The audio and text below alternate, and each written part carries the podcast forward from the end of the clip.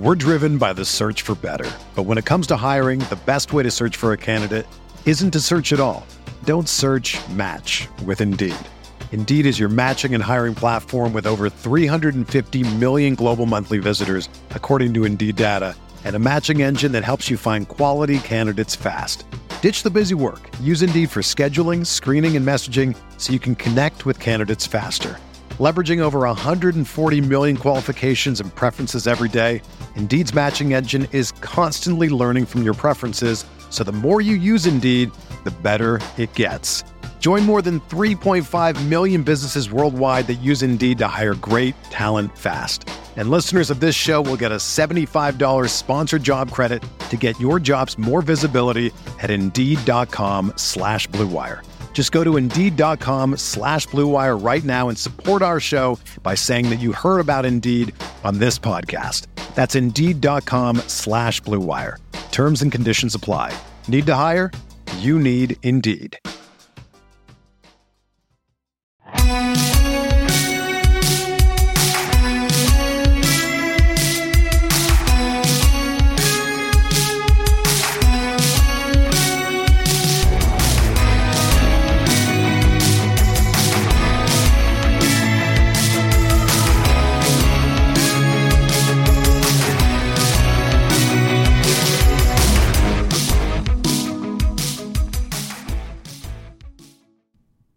It's coming home, it's coming home. Tell the world it's coming home. They made the Germans go away. They'll face Ukraine on Saturday. It's coming home. Ah, this is the Arsenal Vision Euro 2020 Daily. My name's Elliot Fithy, Black Man, Twitter, Yankee Gunner.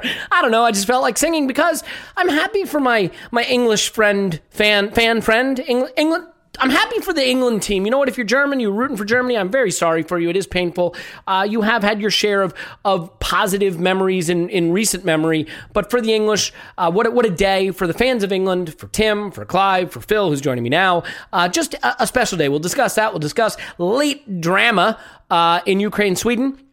And here to discuss discuss it with me is Phil. You can find him on Twitter underscore Phil Costa. Hello, Phil.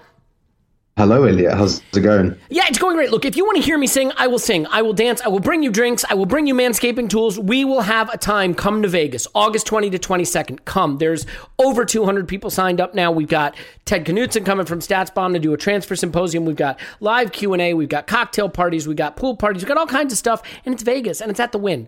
Footballfest2021.com footballfest2021.com.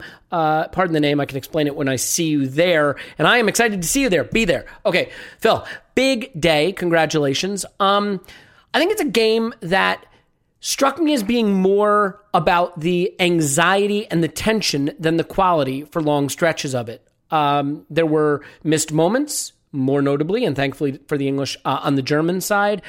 And there were I think questions to be asked of Southgate until there weren't questions to be asked of Southgate.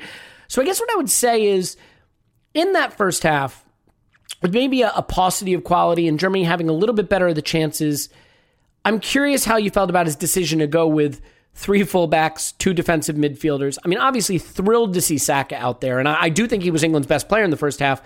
Um, but a, a very sort of defensive setup and a game that I thought was more about the tension than the quality. How do you see that that first half of the game going?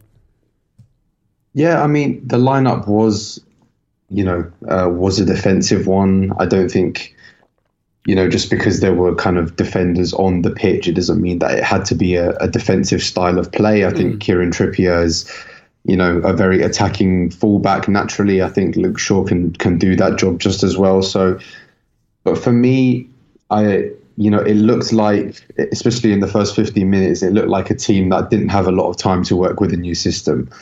Um, and they were like kind of pressing at the start, but then Tony Kroos just kind of put a few lines, uh, sorry, a few passes between the lines, and there was a massive hole in the middle. And I was kind of like, uh, this shouldn't be happening, guys. Um, you know, I don't think this was the plan for for Southgate and, and for the team. So you know, the, the first 10, 15 minutes were kind of shaky, but then they slowly sort of figured it out. And, and after that, I thought they actually had the, you know, the, the large portion of the first half, even if they didn't create many clear cut chances. I thought they looked pretty comfortable again. Um, and yeah, I mean, I personally I personally wouldn't have gone with the back three, but I think in the end it kind of uh, paid off for Southgate. So who am I to say anything? Yeah, who cares? I mean, it winds up looking great. So um, that's all that matters. I mean, ultimately, maybe there was a, an idea to keep it tight, to have the game be a bit cagey and careful. And, and I mean, look, England's reputation this tournament has been for keeping teams out, for not giving away a lot of chances. They chose to match up Germany formation, formation, right? Back three for back three. And by and large, it's not that they gave away clear cut chances, though I think Germany had the better of it. Uh, Havertz volley was sensational, and it's a brilliant save by Pickford. Uh, Werner did go through, and I actually also think it's a good save from from Pickford there, trying to go between the legs. Um, it wasn't a game where the midfields really got a hold of it, and so it was. I, I just didn't think the patterns of play developed very clearly clearly either way. And one player who clearly clearly didn't find a way to get involved in the first half was Harry Kane. Um, I think it's a pretty clever header to get the second goal, and we'll come on to that. But in terms of Kane's sort of untouchable status in the team, I think there were a lot of people starting to get antsy with what he was doing out there, and it hasn't been a great tournament for him. So, do you see this as sort of vindication? Here's why you keep him on. There's always a goal in him. Or do you think that this performance yet again raises questions about whether England can flow a little more freely with with someone who's moving a little better? Because he he just he really did struggle to.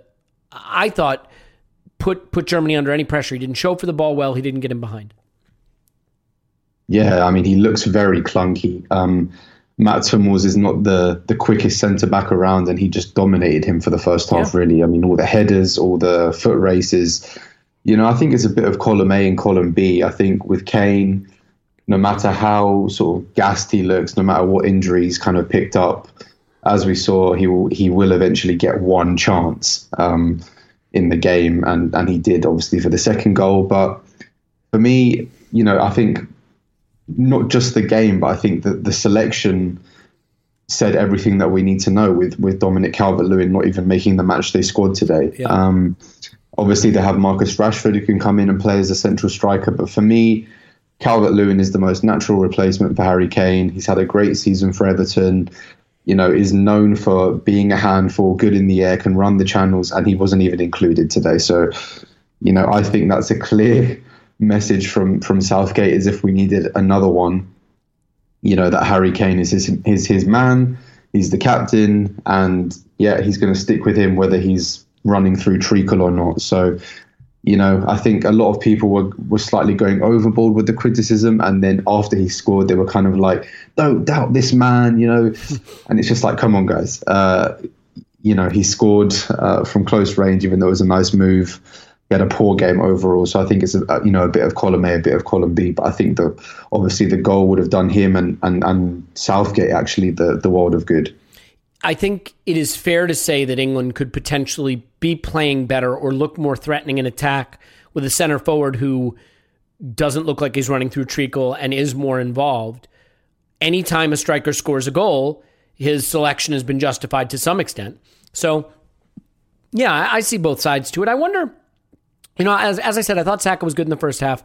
And I wonder if the idea here was for Saka in particular, who's someone who can be very effective in the central spaces as well for those wide players, Sterling and Saka, to come inside more often and form almost like a three in midfield at times because the the wing backs were providing the width. Because Saka took up a lot of half spaces and central spaces and when Sterling switched with him he did as well. And actually that's where he caused danger twice. So I mean do you think that was kind of the plan and why he picked those players? Because they're more comfortable coming inside, uh, sort of inverted wingers, I guess you'd say, and then you can use the wingbacks for the for the width.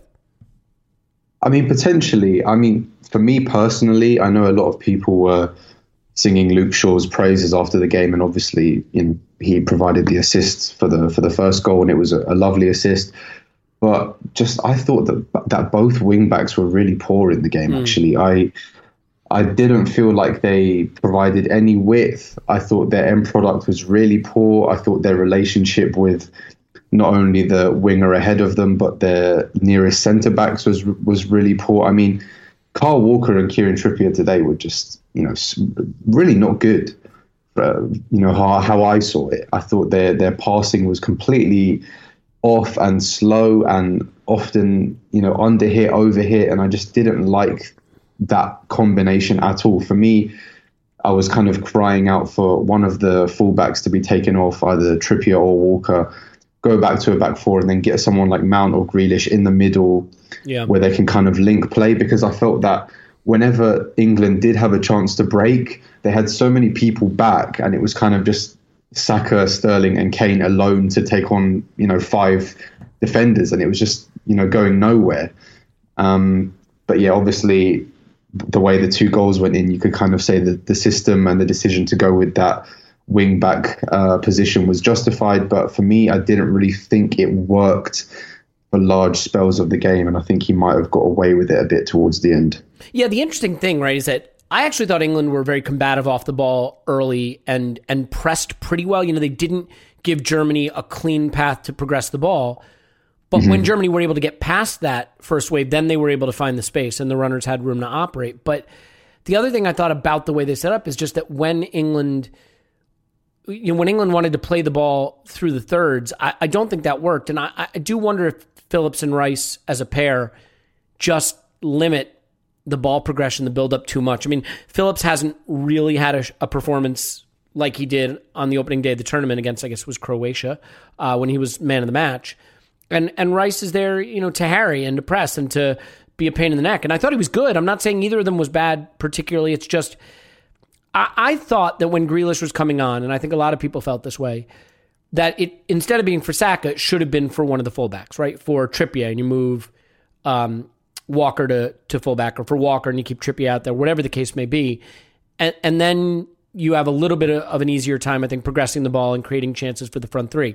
It wound up just being for Saka, Sterling moving to the right, and it works. I mean, Sterling creates a goal, scores a goal. Grealish has an assist. There's there's really nothing to criticize in terms of the outcome, and I I think this is why it's it's hard being an analyst for football because if you just want to judge on what wound, wound up happening uh, on the scoreline at the end of the game, which is the most important thing, everything is vindicated. I think the path to getting there was you know questionable at times but that doesn't that doesn't matter. And so i mean where do you come down on this? Because it was defensive. It wasn't always easy on the eye. That that substitution felt very cautious but it all, it all works out. I mean shaw who wasn't brilliant i think is he the one who delivers the assist for sterling? Is it shaw? Yeah, he, yeah, yeah, Shaw. Is, yeah. And then it's Grealish who who uh, provides the assist for Kane from Sterling mm-hmm. playing really nicely uh, in off the right side where he'd replace Saka. So are you inclined to say, look, it's not you know it's it's not how I would have drawn the picture, but the the final the end product is perfect. So Southgate deserves credit for that. I think it's difficult because you know as much as people have complained about the Rice Phillips pivot, Jude Bellingham is is very young and Henderson's clearly not 100% yeah, fit yet. Yeah. So this is kind of all he has. Um, that's like fit, firing, ready to go. I mean, actually, to be honest, I thought Phillips played quite well today, particularly in the first half. I thought he was energetic. Um, he made 11 ball recoveries, which was more than any other player on the pitch today. So I thought he was, you know, getting around his defensive work well, even though he was maybe a little bit lucky to be on the pitch after his challenge on Tony Kroos. I thought he was a bit late there. Um, orange. And yeah, Declan mm-hmm. Rice. Orange card. Yeah, orange. Very orange uh, territory there for for the him. And we kind of know what we're going to get with Declan Rice. A bit safe, but screens well, and you know does his his work diligently. So I mean, it's not ideal. I don't think it's a. Uh, if, for example, if you look at the if you look at the favourites, I know France are out obviously, and, and Portugal are out, but it's not a, a, midfield two that that you know gives you X factor, particularly because they're both very kind of safe and standard players. But I think they both did fine today. I thought actually Harry Maguire was excellent. I thought he won everything in the air, and when he brings the ball forward, he was getting England up the pitch a lot. Um, so I think his role in possession today was was very important. So yeah, it wasn't ideal, but I just kind of feel like this is who England are at the moment. Whether it's what they want to be in their final form, I'm not sure. I think they can and probably should be aiming to be a bit more expansive and exciting. But I think you know four clean sheets kind of speak for themselves, even though they they rode their luck a bit today. And yeah, it's just kind of what we do now. We're kind of solid. We shut teams out. um, to the best of our ability, and then we try and nick a couple on um, on the break with some of our attacking talent. So, you know, I fancied them before, and it kind of played out exactly how I imagined. Yeah, look, I mean, I think uh, French fans can speak to this, and Arsenal fans can speak to this too. Turning a game into a really, really sort of low scoring, low chance created, even even game and then hoping for variance to break in your favor is fine if you maybe have less of the talent or it's more balanced. But when you have the superior talent, I don't think you want to go that way. So a plan that maybe makes sense going up against Germany, I'm not sure if you want to approach the the upcoming Ukraine game that way, for example, because Ukraine will be exhausted, they'll be missing players. Sweden and Ukraine kick the crap out of each other, and you do wonder if if Southgate might look at that and go, okay, this defensive structure has worked really well, but I have the ability to put superior talent out there and and really hurt Ukraine early and avoid the trap France fell into.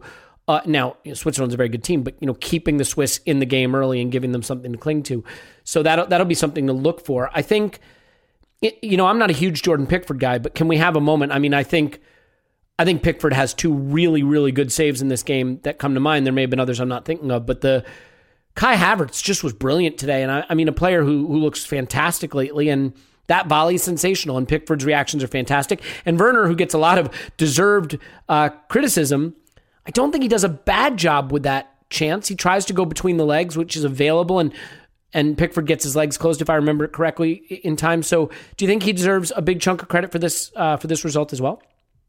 Yeah, absolutely. I mean, there's been a lot of talk about the England goalkeepers, and Dean Henderson was pushing quite hard, mm-hmm. obviously after his you know this is a no Aaron Ramsdale uh, Ramsdale zone for mentions, by the way. just moving on. Yeah. That's fine for me. That's fine for me. I mean, you know, I, I, find a lot of issue with people saying, "Oh, he's been called up for England," but there's like injuries ahead of him. It's like, come on, guys, he's not there on merits. I was um, the next call anyway, up, and I'm not English. Yeah. Okay, go ahead. yes, um, but I think just in general, I think Pickford looks a lot more calm. Um, I mean, his shot stopping has always been very impressive, but it was the kind of the other stuff around his game you know, he's always been a bit of a unpredictable, crazy, shouty kind of goalkeeper. But I think he just in the last 12 months, I think he's added a lot of calm to his game. I thought he claimed crosses well. Some of his distribution was really good today. So, yeah, really good. I think he's much improved, and, and for sure, he's he's England's number one. So good for him. I thought the Havertz save in particular was excellent. Yeah, and I mean that like I just tried to picture someone like David Ospina saving that. and I just got sad thinking about it. So yeah, I mean, his frame helps him there. His reactions are really good.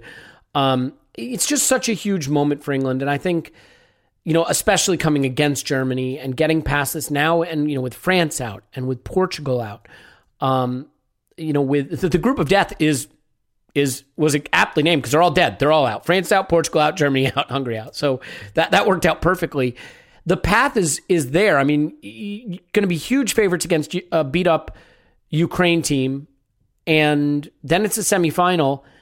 I mean, you look at Belgium, you look at Spain, you know, two scary teams, certainly. Italy looked very, very good. But I think in the betting markets, England's England is is the favorite to do this now. And I, I, I think it's far from from a sure thing. And I, I don't know that I would have England as favorites necessarily, but would you? Ooh, it's a difficult one. I don't know if I would have them as favourites because I honestly don't believe that there's an outright favourite at the moment. Except they have a um, path um, that looks pretty straightforward to the semis, so that's a yes, pretty big advantage. Yeah, yeah. Theoretically, their their path is easier, but as we've seen, you know, in the last couple of days, that doesn't really count for much. Yeah. Um, and you know, I think Italy still look very strong, even though they kind of stumbled over the line against Austria, Belgium are there. Like you said, Denmark are on fire. So I, for me, there's no outright favourite, but I think, you know, uh, four games, zero goals conceded. They they kind of click into gear when they need to. I think England have a, you know, a really good chance. And like you said, with their path, I think they'll they'll quietly be fancying themselves. Although it's very English not to get carried away. And you know, there's a a famous thing in Sunday League football where you could be winning 10 0 and everyone's like, nil nil, guys, you know, heads on. So, you know, it's just like, come on, you can be, you can be a bit excited about your prospects, you know, but it's very English to say, you know, you know next game, you know, on Anything to the next happen. one. So, Anything um, can happen. That's it. So, I, uh, yeah, we'll see. We'll see what happens. I feel great for Sterling. I think you know some vindication for him is is long overdue. Excellent player hasn't always worked out for him with England and hasn't always been treated well in the media. Obviously, um, until Kane's goal, he'd been the only English player to score in this tournament. He does so again, but sliding doors moment. You think of Pogba scores a wonderful goal, but then has a bit of an error that leads to the game turning around. Sterling nearly had a similar moment, and that's a really bad pass, and and Muller is put through. I, I, think my brain collapsed because I actually saw it nestle into the corner of the net. I, am still not convinced it didn't. That's that's a stunning moment. I, I, think if that goes in, you know, this is such a cliche to say it's it's totally different, but in that moment, you're holding your breath. You surely expect that Muller's going to find the back of the net there. Oh yeah, I, I was uh, literally getting annoyed again because I thought, bloody hell, I'm gonna have to do another thing of extra time here. Um, and I'm stunned that it that it didn't nestle into the corner. I mean, Kyle Walker did his best to catch up, and he nearly did, which, which is making up insane ground considering where he was.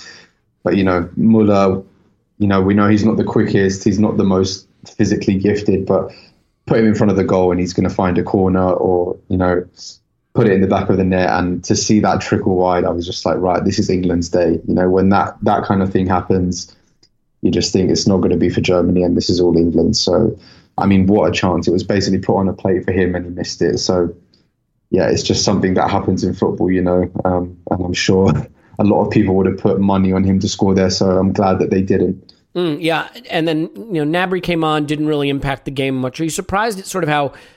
I mean, other than that Muller chance, how meekly Germany did go out towards the end. I, mean, I can't think of much, unless I'm forgetting something, other than the Muller chance, which just obviously the the big turning point moment in in the game. Um, you know, after after Sterling scores.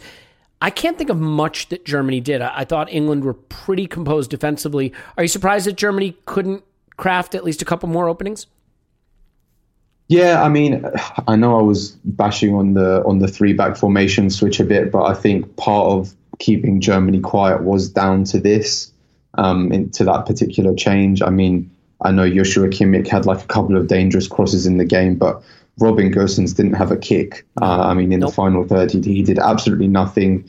You know, Havertz was I, I, thought probably their best player along with Tony Kroos, but I don't think he was ever near enough to the goal to to be able to affect things um, significantly. So, you know, I was a bit critical of the formation. I don't think the wing backs did much going forward uh, for for large parts, but I think their presence and you know the ability to kind of congest everything was was a bit of a masterstroke really from Southgate, who managed to keep Germany very quiet. Um, and even, you know, they went with Goretzka in midfield today as a kind of potential third man runner into the box, and he just did nothing as well. So, I mean, it's a job well done for England. Um, but yeah, Germany was sort of Jogi Löw's last game.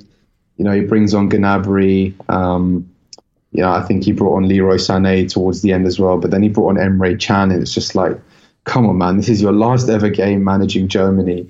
Just throw everything at this now, and, and you bring on Emre Can, and it's just you know wasn't particularly inspiring, and I've just found that to be too much of a common theme during the last few years of his tenure. And apart from the Portugal game, I I was really underwhelmed by Germany, if I'm honest. Yeah, yeah, I I totally agree. I don't think they look nearly as threatening as I assumed they would. I, I feel great for for anyone who supported England. I think it's wonderful. I, I really really can't wait to see what Southgate does in the next game. I mean, we said before the tournament in your preview episode that the big thing in this tournament is that Southgate can only pick so many of these talented young attackers, and there's always going to be people upset that he didn't pick Foden or Mount or Sancho or Saka. I assume Saka would be the odd man out.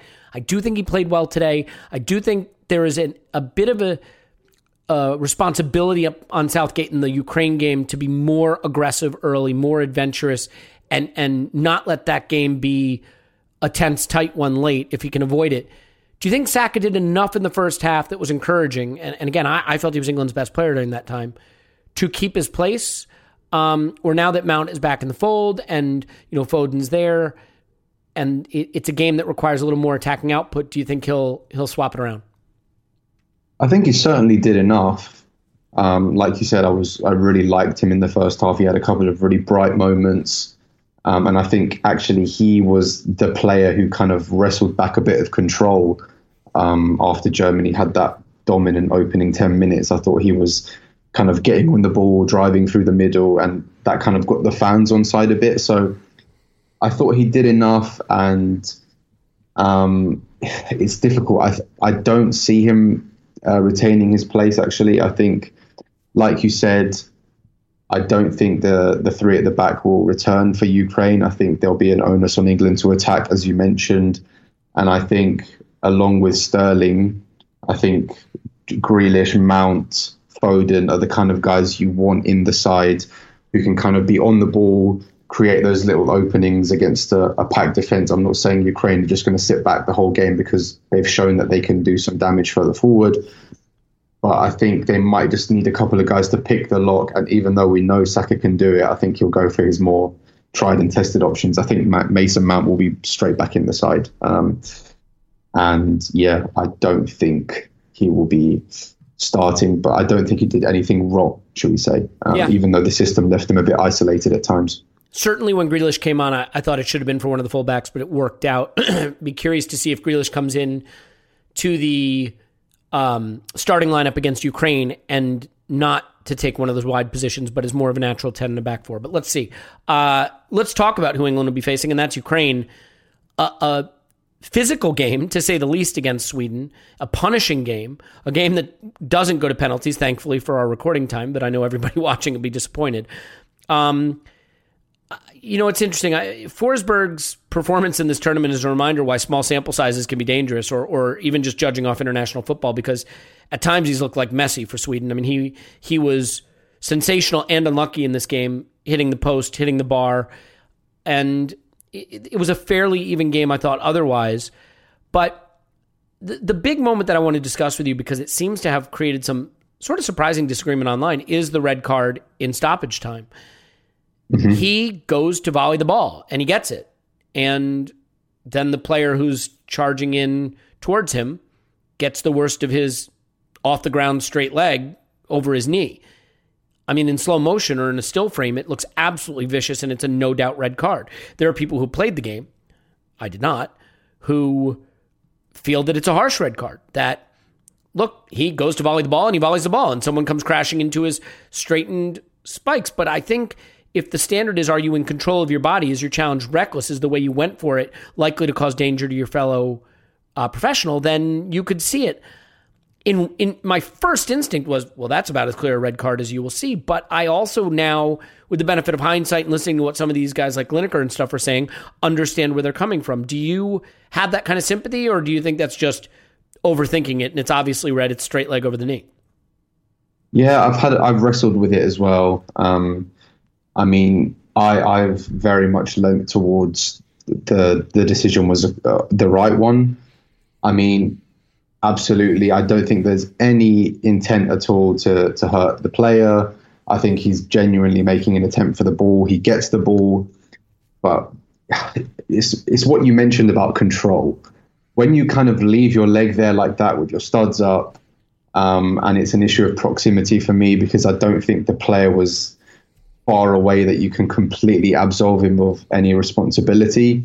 I don't think it was malicious. I just think it was a bit reckless and clumsy. And, you know, in terms of endangering an opponent, I think you can see what happened to him. I mean, the fact that he was able to walk off the pitch um, and around the pitch was a, a, shambles, really, because I'll be I will be stunned if there's no ligament damage done there. Mm. Um, that hyperextension was just horrendous, and you know I feel a bit sorry for him because it clearly wasn't you know, meant to to hurt anybody. It was just an honest attempt for the ball. But I thought the action itself of volleying the ball was a was a dangerous one, and out of control one. And I think, as you as you explained it, the potential damage that you can cause to your fellow professionals kind of tipped it over the edge. And you know, I don't think nowadays you can complain about a red card like this, um, even though some have tried to to, yeah, that, that's the thing, Phil. It, it is not. He's just standing there and tries to volley the ball. It is a lunging, flying, full mm-hmm. speed volley with your stud showing, with someone else come that you can physically see coming, coming to challenge for it. someone say, well, why is it his responsibility to pull out of that if he can get to the ball? I don't know. If you do a bicycle kick and you kick someone square in the face, if you, um, you know, have a high boot and and you know you break someone's jaw, like, or what about the the uh, goalkeeper the other day? Who was it? Who punched someone Lloris. Lloris, yeah, right, yeah. Um, yeah. You know, I mean, again, we, we discussed that. Yeah. It is, mm-hmm. the, the reality is that the days of intention mattering are gone. Intention is not a, a deciding factor in whether something's red. So I can understand why there's a debate here, but I'm also fine with something like that being taken out of the game, and and and it is what it is. But it it gave Ukraine the opportunity to to put some pressure on in, in extra time, and a lot of injuries, a lot of clashes of head, just a very physical game. I don't know what kind of state Ukraine will be in. Be curious to see how their players fare going into the England game. But then the the late drama at the end, the the the goal for for Ukraine to win it. I mean, does this feel harsh on Sweden? Do you think it was a fair competition? The one thing I'll say is obviously Forsberg had a, lovely a lovely game early on and, and the chances to win it, but I, I, I think the red card kind of decided it, right? I mean, ultimately, I think Sweden edged it, but but then Ukraine had the the energy at the end to go for it. I, you know, ultimately, the, the funny thing about a game like this is you could kind of see each team have a period in the game. I felt, uh, Phil, where they were conscious of really trying to take the reins and push the other team back, and then periods where they were much more defensive and careful. I mean, Ukraine started kind of brightly, if I remember correctly, and then got really defensive, defended very deep for a bit, then had a little more um, adventurousness, and Sweden were pushed back. So it was just kind of a game of, of sort of back and forth momentum, I thought. Yeah, I mean, actually, the game itself was a was a really interesting one, and I, and one that I enjoyed a lot. Um, particularly the first sixty minutes before everybody was seemingly gassed yeah. Um, it was kind of end to end. There was a lot of chances. I mean, Ukraine hit the post and then Sweden hit the post a minute later, and then Forsberg hit the bar again. So I thought there was kind of a lot of uh, attacking football being played. I thought Ukraine had some really nice moments. Um, just in general play and possession, I thought the system change did a lot of uh, good for them. But obviously, Sweden, when they got into those areas, they had Forsberg, Isak, Kulusevski, who can just provide that bit of magic, you know. And I feel a bit sorry for Sweden because I felt like they were pushing hard, pushing hard, and they just didn't quite have that moment of cutting edge just to put the ball in the back of the net. Um, and I thought this was probably one of their best performances of the tournament, actually, because we hadn't really seen them attack with such intensity before. So, yeah, I'm kind of leaving this game with, with a bit of sympathy for Sweden. But I think Ukraine, they they carried on, they carried on, they took some some big hits. I mean, extra time in particular, as you mentioned, was was kind of uh, all over the place. Everyone was down and injured, mm-hmm. and there was medics coming on, and it was kind of just it flew by without anything really happening. But you know, quality. We needed that bit of quality to make the difference, and Zinchenko puts in an absolutely incredible cross into the box. Um, really amazing. It catches Lindelof off guard completely, and then um, Artem Dovbyk is just there to to head home. So I would, you know, I, I, tweeted that we've we've been robbed after not seeing penalties, but I think when it's kind of a moment of quality like that, um, you you don't really have much of an issue to to see that win the game because yeah, Zinchenko. His, his goal was excellent. The technique to control that on the bounce was superb, and, and the cross to, to set up the winner was brilliant as well. So um, I'm, I'm pleased for Ukraine. Uh, I've got a lot of time for Andriy Shevchenko. I, I, like a lot of their players, and I think they'll there'll be a, a harder opposition for England than many will give them credit for.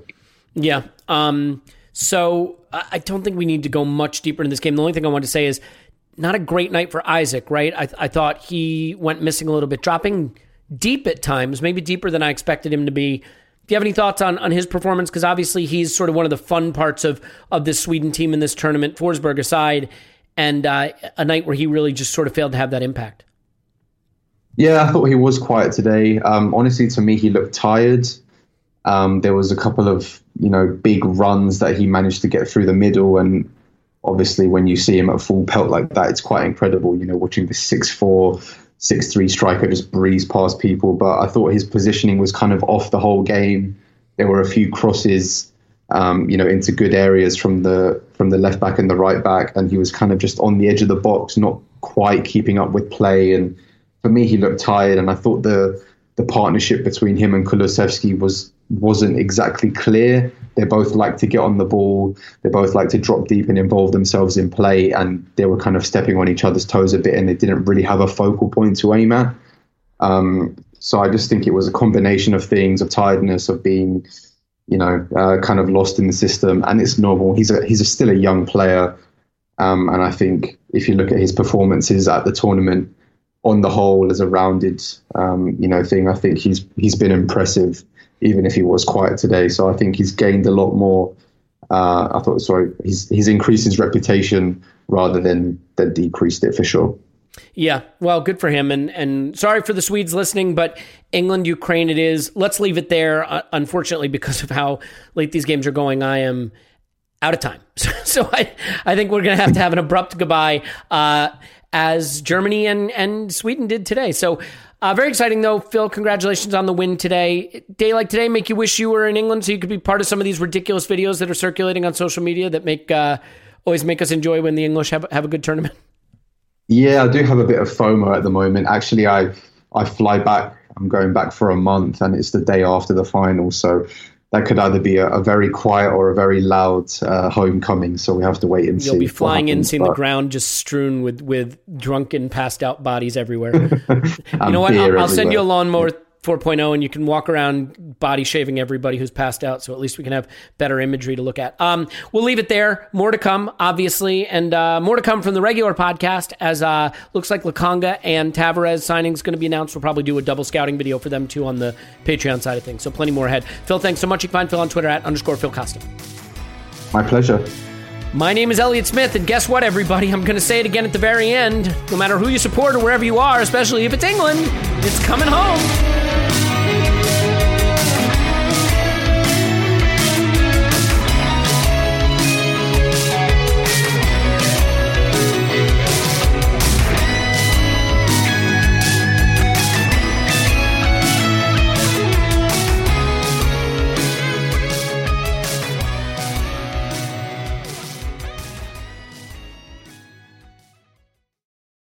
Everyone is talking about magnesium. It's all you hear about. But why? What do we know about magnesium? Well, magnesium is the number one mineral that 75% of Americans are deficient in. If you are a woman over 35, magnesium will help you rediscover balance, energy, and vitality. Magnesium supports more than 300 enzymatic reactions in your body, including those involved in hormonal balance. From functional medicine doctors to mental well being and female hormone experts, we all know that magnesium is the one mineral to improve all aspects of well being and health. But which one?